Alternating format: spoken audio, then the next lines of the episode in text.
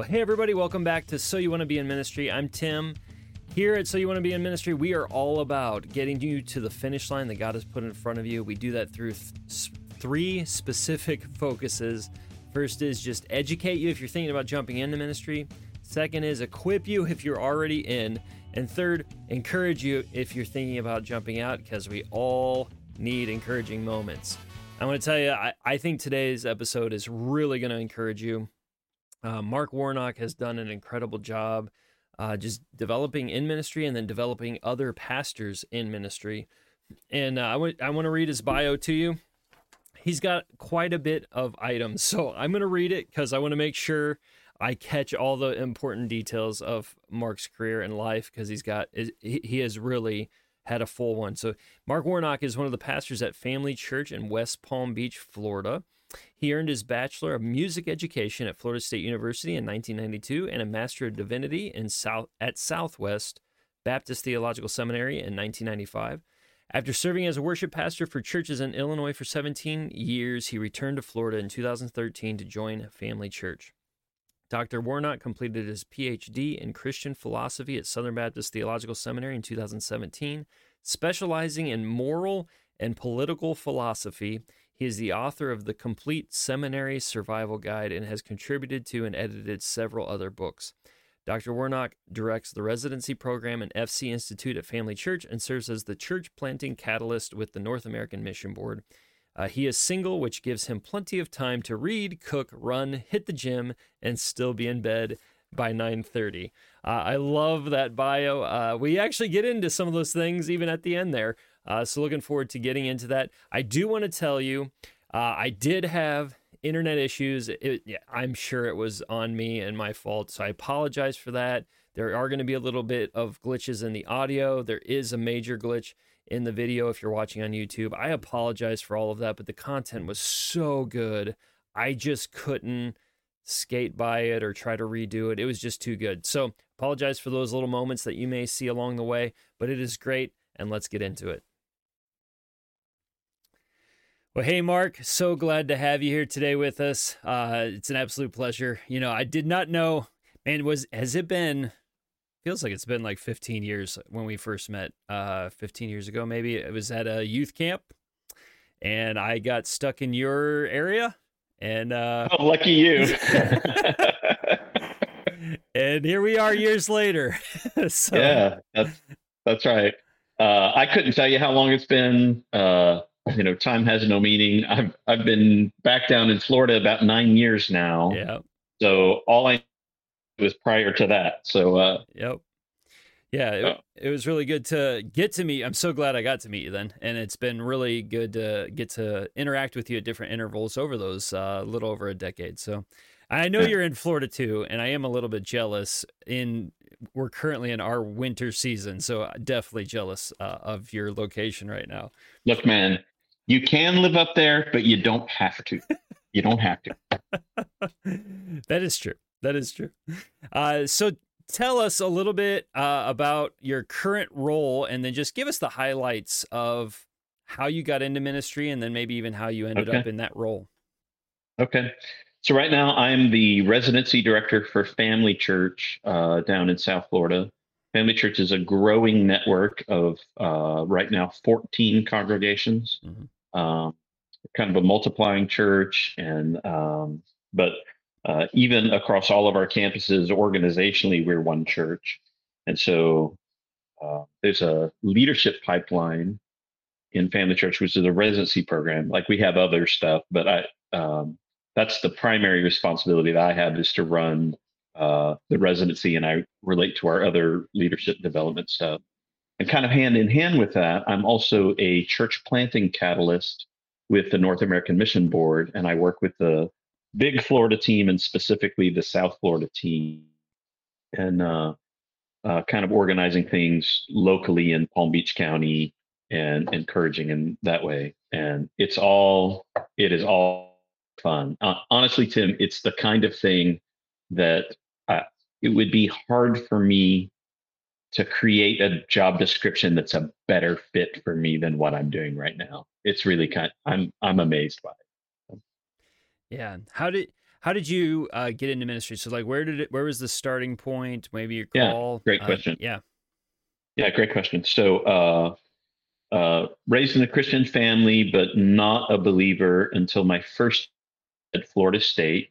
Um, I was kind of doing a typical college thing, living for myself. Came to the end of that, and um, God woke me up from the dead. My second semester up there, and um, part of the process of waking me up from that was me responding to an invitation to be part of a mission team for the summer halfway through that summer, so I've been saved like a couple months.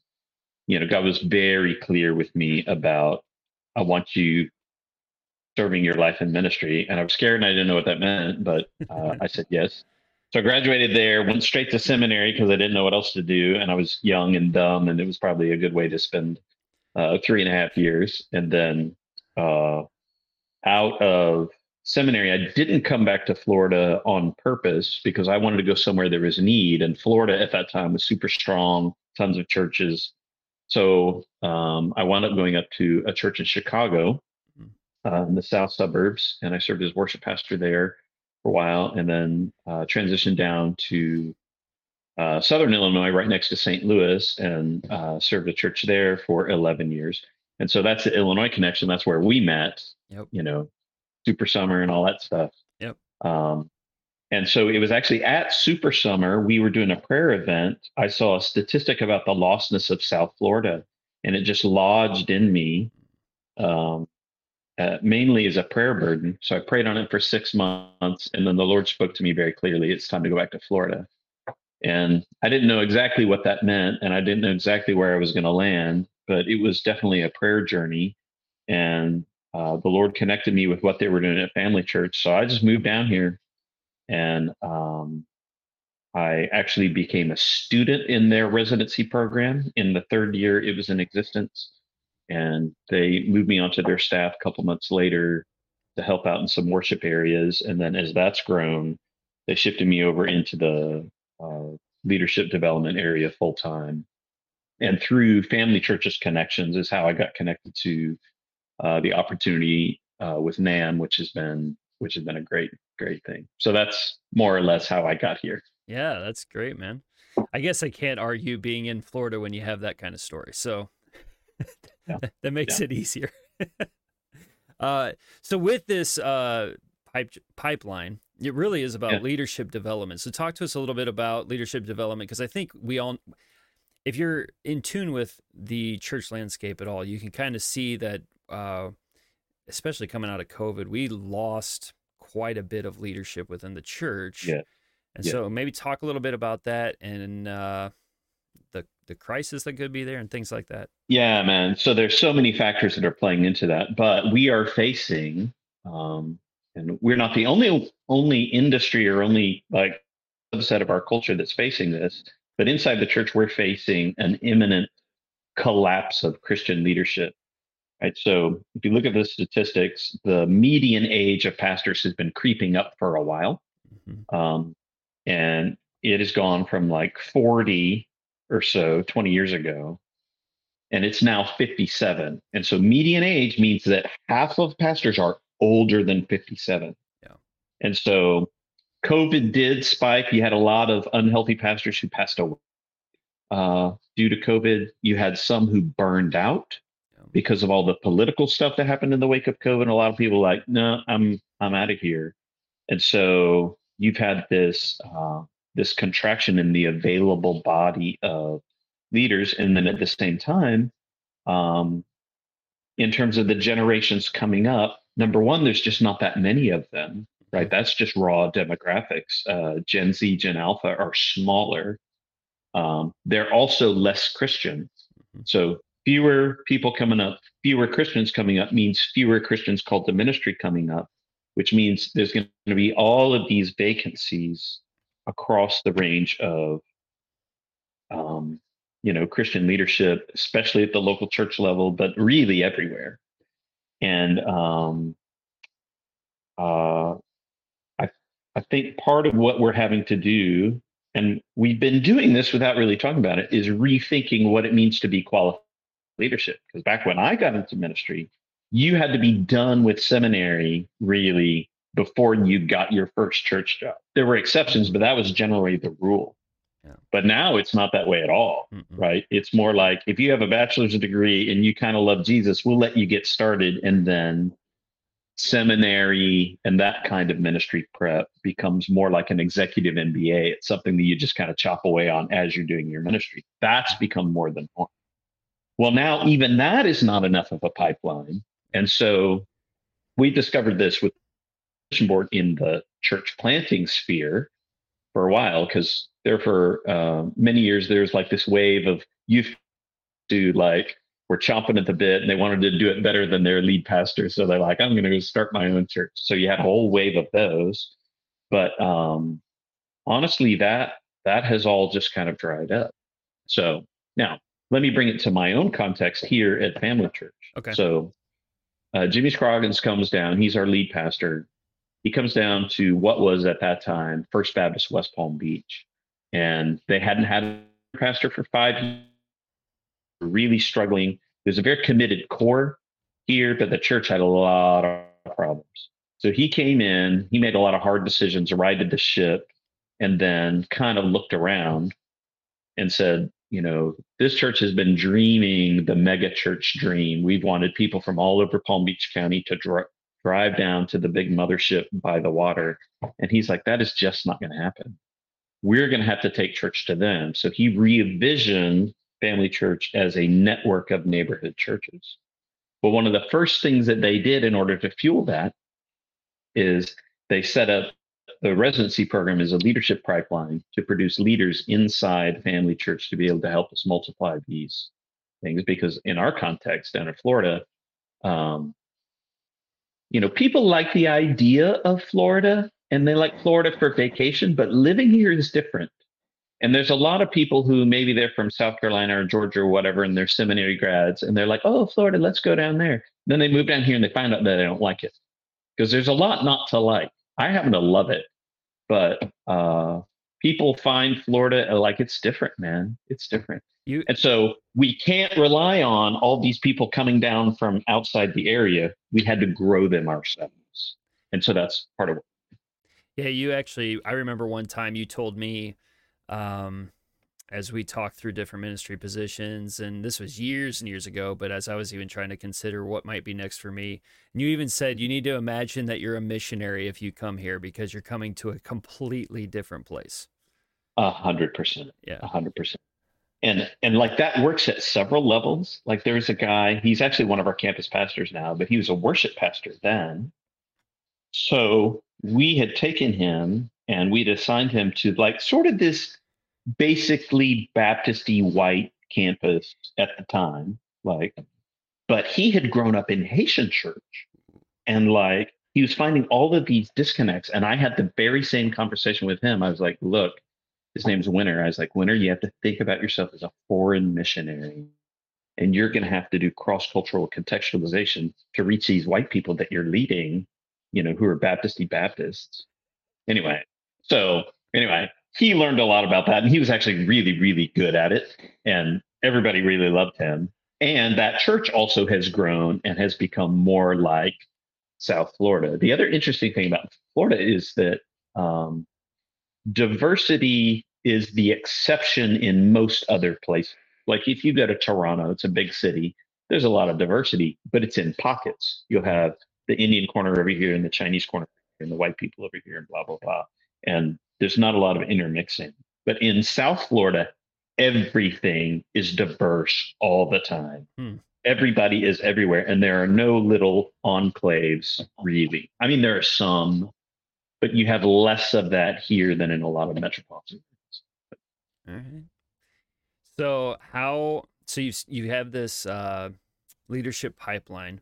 Take us through uh, how you find out about somebody even being interested or are, are they are they qualified so you talked about qualification like what are you looking uh, for all all of that okay all right so um, a couple other things i have to say about our search for leaders because we're mm-hmm. trying to find leaders in south florida one of the things about south florida is that it's kind of expensive okay and you kind of have to like it to you know so what we've tried to do is identify people who are already here, mm-hmm.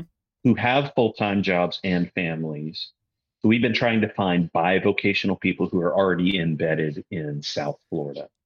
Um, that saves us a lot of expense. It saves us a lot of turnover in leadership, that kind of thing. And the thing is, and I think this is probably true in just about every church, is there will be people who are steady, faithful church members who, back when they were kids, the Lord stirred in them something about serving Him, something about leading. Maybe there is a calling to ministry, but then maybe they went to school and then they got married and had some kids and need to pay the bills and la la la and life just kind of carried them along yeah. well we have found a number of people mid-career who are able then to come into a bivocational training method, right? Um, and they're able to give kind of like a part-time job space both to that that development and later to serving in a bivocational capacity. Mm-hmm. And um, they can turn into really flourishing leaders. As a matter of fact, this fall we're going to launch um, we're going to launch Family Church uh, up in Jensen Beach, and there's a residency grad who's going to be the lead church planter up there. And that is exactly his story. He uh, served in ministry as a young man and then he got into corporate world and he's married and he's got four kids. Um, but he got into our residency and we found out he's a really effective communicator. And uh, he served with us and grew with us and so now we offered him the thing he's stepping away now mm. from uh, from the corporate world, and he's going to take up the full time mantle and help us launch this uh, launch this church. And he's he's kind of one of the one of the success stories for sure. Cool. Do you think uh, this is a little bit side uh, sidebar to this, but uh, do you think bivocational is going to have to become a main thing to kind of lean into this uh, leadership gap? Yes, definitely for a couple of reasons. Um, number one, bivocational it's the future, but it's also the past. Like most churches in the history of Christianity, and I would even bet if you go globally, most churches right now have bivocational leadership because most churches are small, you know, 40, 60 people, mm-hmm. and uh, they don't have like the whole like full-time staff thing that you and I have been living in is really a historical aberration. Yep. Um, like you've you've had it but it's not been the main thing in terms of like on the ground Christian leadership. So yeah. like there's uh, there's a there's a long history tradition of it, and I think we're going to have to revalue it. Um, one reason is because of the leadership shortage, we're going to have to press into bivocational people to help fill the gap. That's one reason. Another reason is um, uh, the church is going to be more in, in a more fragile position to the culture that is becoming more and more hostile to our central convictions. And so, um, like, we're a couple of legislative votes away from the taxation of churches. Right? Now, I don't see it on the horizon immediately, but it could happen. And if that happened, churches would not be able to sustain full time full time people. And so to, to find somebody whose primary way of supporting themselves and their family is outside the church, both helps the church uh, expand its leadership base faster because we don't have to support middle class families at a you know that that kind of income level mm-hmm. And it gives greater security to the leaders because they're not depending on it right and so if you go into a church with a cranky deacon board you don't have to worry about losing your livelihood. Like you can just square up against them. It's like, what are you going to do? Fire me? Like, I'm not going to lose anything. Right. Or they can say, well, you know, heck with you. I'm just not going to do this anymore. I don't have to. Right. Uh, I can serve God for free. I'll start a Bible study in, you know, in my apartment complex or something. And so, um, uh, having what I would call, you know, uh, financial walk away money or walk away opportunities. Like there's a, there's a more uh, salacious term for it that I won't mention, but um, but I, I, think that's going to introduce a number of uh, a kind of freedom for Christian leaders. And the other thing we've discovered with bivocational people is they don't have time to fill their schedules with useless things mm-hmm. that sometimes churches tend to accumulate, mm-hmm. right? If they're Bible, they don't have that much time. They can only do what's absolutely essential. And so the other great thing about that is it tears you down to the most fundamental basics of preaching and teaching and evangelism and discipleship and shepherding and care. And we don't have time for other stuff. So. Awesome. Okay, so you're looking inward, people that are in South Florida, people that are within Family Church. Uh, is there need to be something true about them within the context of the local church that like do they seek you out do you seek them out how does that yeah happen? that's a great question yeah, you asked me like three questions ago how I discovered people, and I've been dancing around. That's all right. It's all um, good. when we started the residency program, it was about half and half people from down here versus people who would move in from out of area to kind of, you know, right now, like on the English side of our residency program, uh, I'm about to graduate 12 on the English side, and one of them moved in from out of area. So years part of that is Family Church has a bigger footprint. We have more people to draw on for this kind of leadership development. Mm-hmm. Um, but uh, the way we um, identify them mainly is uh, I'm asking campus pastors who they have, who's already leading, who already has a little spark in them, and who might be open to being developed. Um, and honestly, like sometimes we'll we'll do the big announcement, "Hey, we're having a residency preview." And the ones that show up and you say, well, how'd you find out about it? Or what, what made you come? And they're like, well, the Holy Spirit just moved me. Usually they're not good candidates, right? Yeah. It's the ones we already know about. Uh, those are the ones that, uh, those are the ones we really, uh, we really need. So I'm looking for six things, more or less. Um, and I've learned this the hard way over the years. Uh, the first thing that I'm looking for is emotional intelligence. Ooh, all right. It's the first thing that I'm looking for. I need, um, I, I need a pen to write these down. well, no, you can just like listen to the podcast and take notes later. I can, but I may have questions. so uh, the reason we found this is people who are like really into Jesus. There's a cat subcategory of them that I might occasionally have been in myself mm-hmm. called the religious weirdo. Yeah. Right. The person that doesn't have the social skills who like, you know, look, that we have them at every church mm-hmm. and they're great and I'm sure they love Jesus.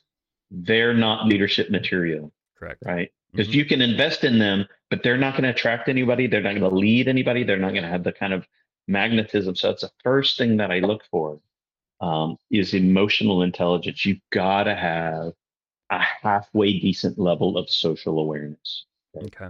So I look for that. And then basically, I look for people who are already doing in a small way what we want to see them doing in a large way. Okay. So they're already growing spiritually. Okay, we want to pour fuel on that fire. They're already living missionally. They're thinking about their neighbors or they're pouring into people that they meet at church they're already kind of leaning into that a little bit. Okay, we want to pour uh, fuel on that fire. They're already taking a learner's posture and are eager to be built in and to grow. Um, uh, let's see, one, two, three, four. So emotional intelligence, um, spiritual growth, missional living. Um, they have either an aspiration to or a calling to lead in a greater way. Okay. Okay. And I'll take either one. Mm-hmm. Come in, oh yeah, the Lord's really called me, stirring me, blah, blah, blah. And others come in and they'll say, no, I just see the need and I kind of want to be part of the solution. So mm-hmm. I'll take it either, either one. Because like a person with an aspiration, one of the things we talk about in the residency is calling. And maybe they've never thought about it in those terms. Okay. And then the last thing is I want a strong recommendation from one of our leaders who knows them. Okay. Okay. Um, our residency program goes for two years. Part of the reason for that is that if you're dealing with five vocational people, you can't get everything in in a year. Yeah. Right. You're sort of doing it on a part time basis. So it takes longer. But the other thing that's great about two years is nobody can fake it for two years. they can fake it for one because Yeah. this has happened to me. Like I've like I've had the fakes run out in the second year. Right. Mm. And so two years is a great amount of time to observe a person, their character, how they respond to pressure, uh, their family, and how they manage those relationships, all that kind of thing. You know, the Bible says we shouldn't lay hands on anyone too hastily. This is one way that we kind of take our time. Yeah, so you have a built-in uh you built in patience. Yes. yeah, that's really good. And and look, man, wouldn't it be awesome if we could microwave leaders? If I could take a guy and one month later he is a baller, but that never happens. All leaders are in the crock pot, man. Yep. Like even uh, like I, I think about me. I got saved when I was 18, uh, started uh, full time ministry when I was 25, and I've been cooking all this time. In some ways, I feel like I'm just Mhm. maturing to the kind of godly leadership that the Lord maybe had on his mind. And I, you know, I still have plenty, plenty to work on. You know, we're decades in. Yeah, that I feel that way too. Like I, uh, I've been doing this for just under two decades now, and uh, that I feel that way in a lot of ways. Where I'm like, I feel like I'm just starting to understand Yeah. what I'm doing. Yes. A hundred percent. yes. Um, the, the other thing that I'll mention about this is um, is in the great thing about residency is that it's it's a pathway and it's intentional, but the real heart of it is just that we're it, it's the people investment. It's the you know like like a lot of times people talk to me i want to start up a residency program at my church. Tell me about your curriculum blah blah blah. They want to talk about the process. I'm like the process is the least important part. Mm, right? The most important part is you have somebody willing to be invested in and somebody willing to invest everyone who i've ever talked to who got into ministry and you ask them what was the thing that got you into ministry a lot of the times they're going to say well, it was my youth pastor or my college pastor or this guy at church or the my friend who led me to faith or this person who discipled me. It's the personal touch mm. and uh, the relational aspect of of the investment. Um, that's really the sauce of leadership development. And like what we're doing in residency is just kind of a dressed up, organized uh, way of doing that. Do you keep But- do you keep adjusting the process, like as far as classes or anything like that? Do you keep refining it? Yeah, yeah. yeah. we make a we make adjustments every year because for us um, uh, pastor Scroggins has told me the residency does not have to be successful right? For us it belongs in the category research and development. Okay. and the point of r&d is not to succeed. The point of r&d is to learn. It's to learn. And so every year we learn more about how to develop leaders and how to and so at the end of the year i kind of take stock and then we'll tweak some things about the process um, like for instance one of the things that we've learned along the way is the importance of emotional intelligence as a selection Yeah, so that's right there is another reason why the relationship is so critical because as you're learning more and you have that relationship, you can just easily go back and say, "Hey, here's more that we learned that we didn't get to teach you." yeah doing it long enough now uh, we're in i think our 11th year. It's like we have a lot of residency grads who are serving in our network a lot of them at volunteer levels some of them part-time and some of them full-time in our network.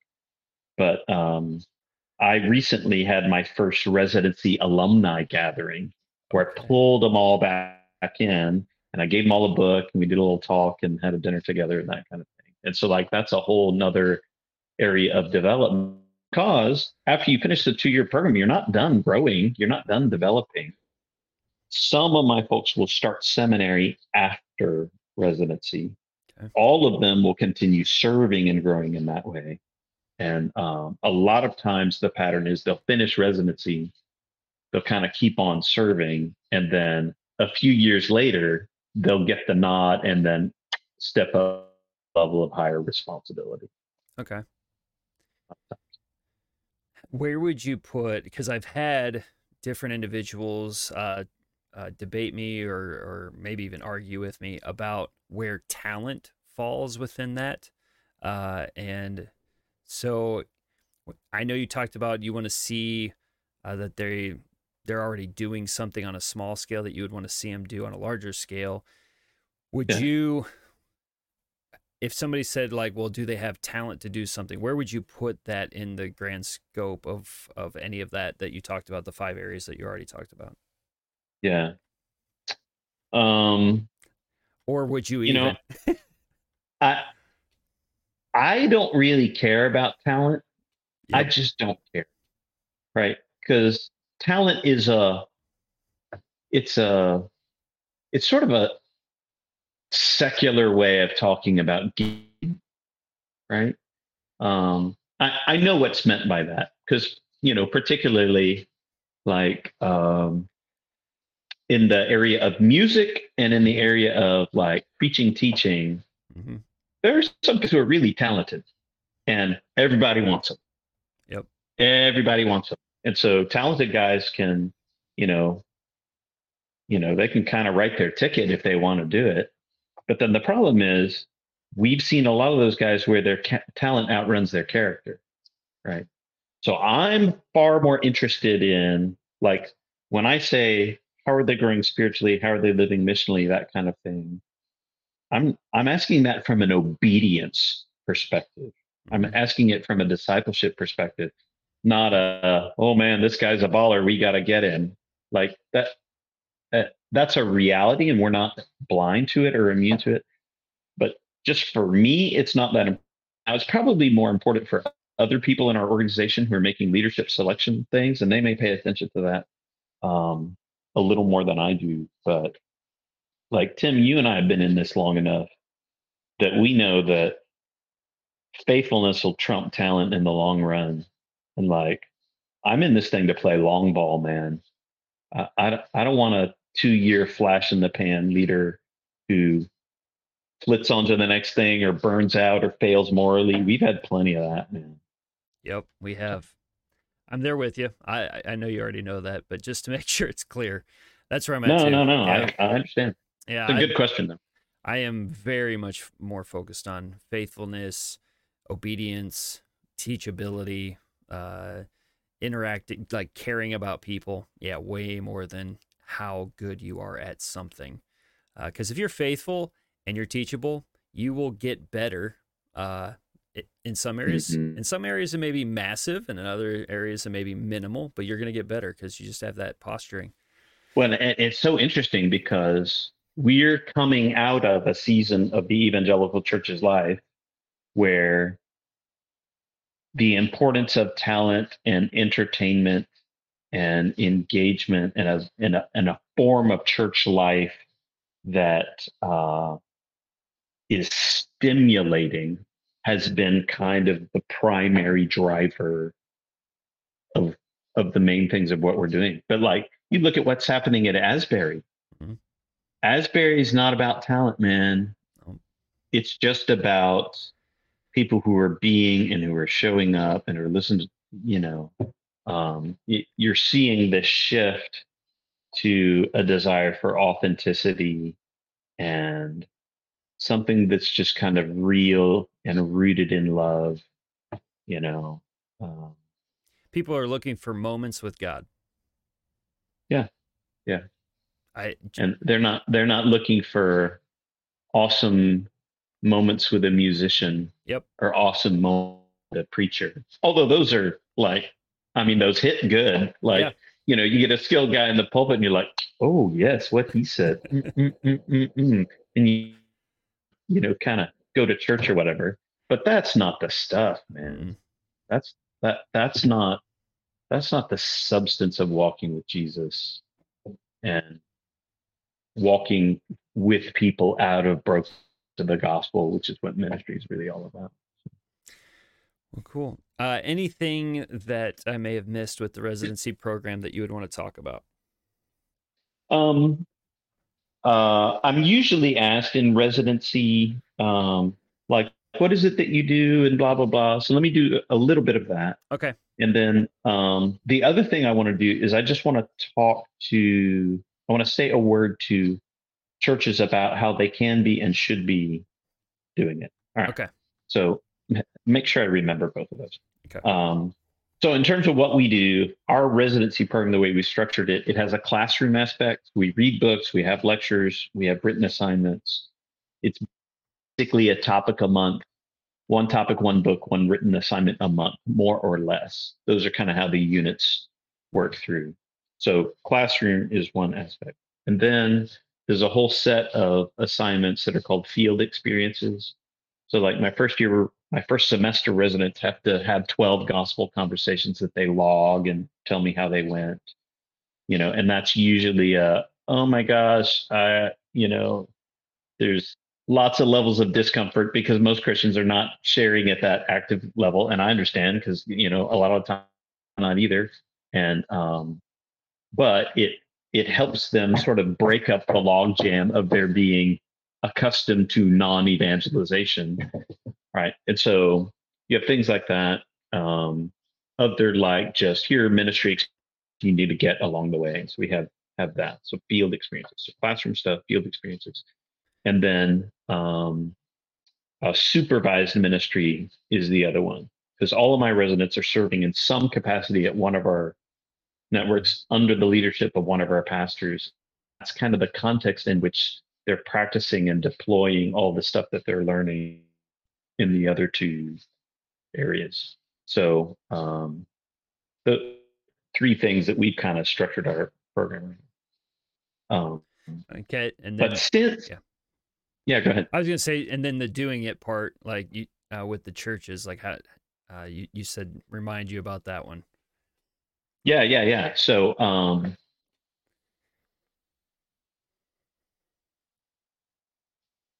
one of the things the North American Mission Board has been doing is we've been encouraging churches to start residency programs. Now we're doing that because we don't have enough church planters in the pipeline, right? The main limiter of our ability to plant more churches, it's not money, it's not willingness, and it's not opportunity, it's leaders. Like mm-hmm. that is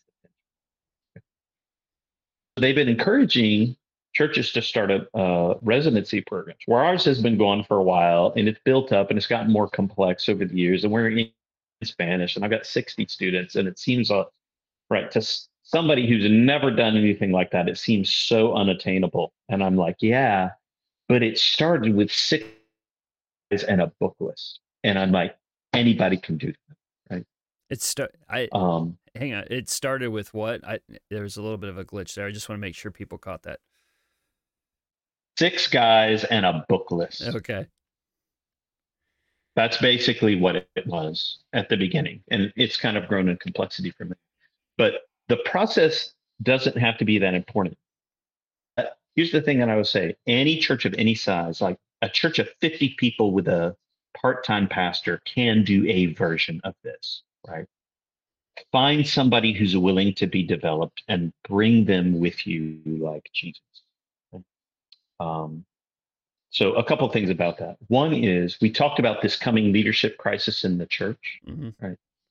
Right. Here's a question: Whose responsibility is that to solve? Who's going to solve it? I, I guess denomination going to solve it. Denomination aren't going to solve it because what are denominations made of? They're made of, of churches. Are seminaries going to solve it? No. Where do seminaries get their students from? They get them from churches. Ordinary local churches. So every church needs to own some measure of this big kingdom problem. Okay? And the way you do that is you look inside and say, who is here who could lead at a higher level? All the way up to pastor. Okay. Because like uh, in a lot of a uh, lot of churches that I see, the normal thing is, hey, we want to connect with guests. We want to get them, or we want to get them to a membership class. We want to get them saved. We want to get them baptized. We want to get them in a group. We want to get them serving. The end. and so we'll get them to like 33% on the Christian leadership ladder. And we never ask any more of them, except for a few that we try to get to be group leaders so that we can keep the machine going right? But like, what about what if the church of 60 people could send out a church planter or could develop a pastor or a missionary that they could send to take ownership of the greater kingdom need? Um, there's a church down in Miami. They started three years ago. They just sent out a church planter to plant. Three years old. 3 Mhm. years old. And like they're not gigantic, right? The point is, it can be done. It's just a question of priority. You look at the life of Jesus, he spent most time in leadership development. Mhm. The vast majority of his time was in leadership development. Whew, there's a lot I could say about that. let, let me come up. Let me come up for air. okay all right uh so let's let's go uh, to a little bit of a different place and just uh do some really Okay. practical things uh so our three focuses are to uh educate those thinking about jumping into ministry equipping those who are in ministry and then encouraging those who are thinking about jumping out. So let's start with the education. Uh, what's one thing that may may have surprised you? Like when you started in ministry full-time vocational ministry what's one thing that may have surprised you? Or like oh i didn't know that about the church. Uh, um, couple things I could say. Uh, let, let- this one because I had I had this conversation with um, one of our student pastors, bivocational student pastor who serves at my church. Great guy, just great, loves Jesus. a lot. Um, so why is it that people get into youth ministry? It's because they love kids and they love hanging out with them. Blah blah blah blah blah. Now you know this, and then you become a youth pastor and you realize, wait, it's not about hanging out with the kids. Yeah. The youth pastor's responsibility is to develop a team of leaders who do all the fun stuff that you used to get to do, but now that you can't do anymore, yes right? And so as you move up in leadership, like it changes. I think everyone enters ministry as a specialist okay and then matures into a generalist. okay So here's what I mean. We hire a youth pastor. Why? Because he's young and he's cool and he likes kids. And he's got a lot of energy. Like that's a specialist thing, right? Why do we hire uh, worship pastors? Because they have a good voice and they can play and they sound good on the stage. Blah blah blah. Like that's a specialist ministry. Okay. But if the youth pastor who's cool and is good with the kids grows, what's he going to develop? He's going to develop his pre- preaching and teaching skills. He's going to develop his uh, volunteer skills. He's going to learn how to lead teams to do uh, to pull off you know projects and camps and things like that. Okay, those are generalist skills. Mhm. Right. I look at my pastor Jimmy Scroggins, who's one of the just absolute triple A top tier uh, leaders in terms of capacity and you know raw talent. Like this guy's such a baller. Well, he started out as a youth pastor. It was him, and and he's even said this. He's like some of his favorite memories in ministry are him and twelve kids in a van going on a trip. Okay, Yeah. that's that's where he started. Well, he has matured into a generalist. Like, uh, what does he do for Family Church for our giant thing? He's preaching and teaching. He's casting vision, and he's leading teams and making hard decisions. yeah that's definitely Seriously, making the hard decisions that nobody else has the guts to make. yeah Um, that's another generalist kind of thing. This is also why CEOs of major companies from one industry to another to another to another, because the specialist stuff doesn't matter.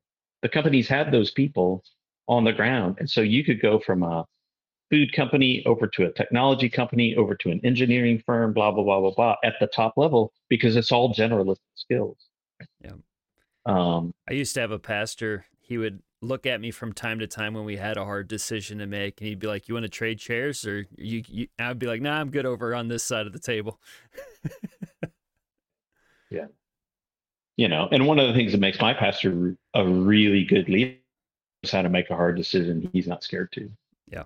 Yeah. Um, I think it was Tim Ferriss who said that your success in any area of your life is directly proportional to your willingness to have uncomfortable conversations. That would make sense. Uh, And I, and I, and I think that's I I read uh, the Painful Side of Leadership by Jeff Iorg, and one of the, like the sentence from that that I remember is a church cannot grow beyond its pastor's willingness to experience pain. I, and that's just another way. Wow. There's layers behind that sentence, man. Oh yeah. That's great. That's great. I haven't read that book. I got a hmm, painful side of leadership. Yep. I read that. Oh man, it might be it might be 15ish, 12 to 15 years ago, but that's I go back to that sentence a lot. Yeah. So whenever I have a hard decision, Jeff Iorg pops into my head. I'm like, am I willing to walk through this pain? Yeah. It's good. Uh, all right, equipping. Uh, I feel like we've you've done a lot of equipping already, but what's one tool that maybe you wish you had at the beginning of your ministry career uh, that you have now, but you wish you would have had it a little bit sooner? Um, this is not so much a tool as it is just a posture of my own. Okay. Um, at the beginning of ministry, and I, I think it took me a long time to really shake this off. I felt like I had to do everything. Mm. I did not lean into uh, teams or others or mentors. Uh, I undervalued relationships um, because I, you know, I have I have sort of like the basic posture of a doer. Like I'm an execution guy. I'm going to go in there. I'm going to get it done. Blah blah blah blah blah. I know how to task, task, task, task, task. Um, uh, ministry is all about relationships, not the these are the people that I'm ministering to mm-hmm. relationships, mm-hmm. but also in the here are the people that I'm ministering with relationships and, and people that I need speaking into me so that I can be an effective minister. And so I would just say uh, um, the quality of your relationships, mentors, volunteers, teams, all of that. That that's a that's a good thing to look at. Something I'm continuing to work to strengthen myself. Okay. And then, what's one piece that you would encourage people that maybe, uh, maybe they are some of those that are burnout that you know they're they're just trying to hang on for dear life, but they're they're trying to figure out why they need to keep going. What's a piece of encouragement that you would give to those people that are trying to process whether or not they're going to step away? Yeah. Um, I would say is that soul care, and by soul care, I mean care for your own soul. Okay. Um, soul care is your responsibility. God delegates it to you in the word, right? Uh, you think about things like Paul says to Timothy, watch your life and your doctrine closely. Okay. Right. Watching Timothy's life is Timothy's job, right? Watching Mark's life is Mark's job. Watching Tim's life is Tim's job, right? Um, and you do not have to apologize apologize for exercising the responsibility to care for your own soul. Um, I think a lot of people burn out in ministry because there's a failure of soul care along in there, right? They don't take, take care of themselves physically. They don't take care of themselves emotionally. Um, you know, sometimes churches can just beat the heck out of you and uh, sometimes people in that situation they need to step away from ministry for a while. Sometimes they just need to go to a different church because they're like they're you know there are bad situations out there. Um, but I, I think the responsibility for soul care is embedded in the great commandment. Love the lord your god with all your heart soul mind and strength and your neighbor as yourself. That as yourself thing i think communicates the priority and the necessity of personal soul care in the life of every Christian. And I think min- people in ministry, they're servants, they like to just grind on and blah, blah, blah, and it's my cross to bear and all this kind of thing. And, uh, and well, there's a lot more I could say about that, but just the responsibility for soul care is yours. So do it. And you don't have to apologize for it and you don't have to earn it you don't have to earn the right. You don't have to earn the right to care for your soul. You don't have to earn the right to rest. Mm-hmm. Um, I see this a lot. Um, for the Hebrews, the day began at sundown. The day starts with a rest. The first thing you do is nothing for eight hours. And then you wake up into the activity that God has been doing all night. And then you, and then you work and you labor. And then you start again from rest, right? Following Jesus starts from rest and then moves into work. It's not, oh, I have to work so that I can rest. No, you rest first. And then we get to work. That's a major culture cultural shift. Like, oh, I know. well, and for me too. Like, I'm yeah. a doer. I'm a doer. But the Lord has spoken this into me over the years, and um, just one example of this. Um, I go to bed at nine thirty. Hmm. I just go to bed. First of all, there's nothing good that happens after nine. Apologies to the night people. I'm I'm, I'm a morning person, so I get it. but uh, but I learned a long time ago, I'm not losing sleep for hardly anything. Now, you know, will I get up at two o'clock in the morning if somebody calls me or if there's a crisis? Yeah, sure. But most of the time, I just go to bed, man, because oh. I need eight hours of sleep to function as a human being. And if I get five or six, I'm more vulnerable to temptation. Uh, I'm crabby. I'm cross. I'm disagreeable. Like it's none of good. In order for me to be the Christian, I need to be much less leader. Bed. Anyway, that's just one example. Yep. So I I shoot for nine o'clock. Uh, so that's I'm very much in the same way. Uh, and because I my body, uh, just as I get older, my body wakes up at five o'clock. I, and I know that. So if I know my body's going to wake up at five, I have to go to bed at nine. Yeah. Yeah. So, uh, and it, it does make a world of difference. So I won't go too much into this because it's my story. I'll tell it later. But uh, a few years ago, I, I burned out, bad depression. Mm. I was trying to fight through it as a pastor leading a church, and it was rough. And uh, one simple thing that I changed is I drank more water and I went mm. to hmm. bed. Salute. Yep, I got mine too right here. Mm. I get, Let's here, go. Here, I'll I'll I'll go ahead and show off multiply Illinois mm, for everybody. So. Good branding, man. Good branding. Mine, mine's generic. Okay, all right. Nothing on it. I'll give I'll give multiply Illinois a little love there. Um, there you go. Yes. So, who are some of the the individuals that mentored you, like throughout your ministry career, maybe yeah. even leading into it? Yeah. So, um, when I came to faith uh, at Florida State, so Baptist Campus Ministry was great. Lifelong friends from there, and um, the uh, campus ministry director there mentored me personally for two years. I was a president there for two years, and so like that investment was really, really huge. Um, I, I would say that's probably the one that was most formative. Okay. You know, I think when we come to faith, it's those first people who are speaking into it. Man, they just have this disproportionate, uh, disproportionate kind of impact. But they even even like today, um, there's a guy on our staff. He's probably 10ish years older than me. Mm-hmm.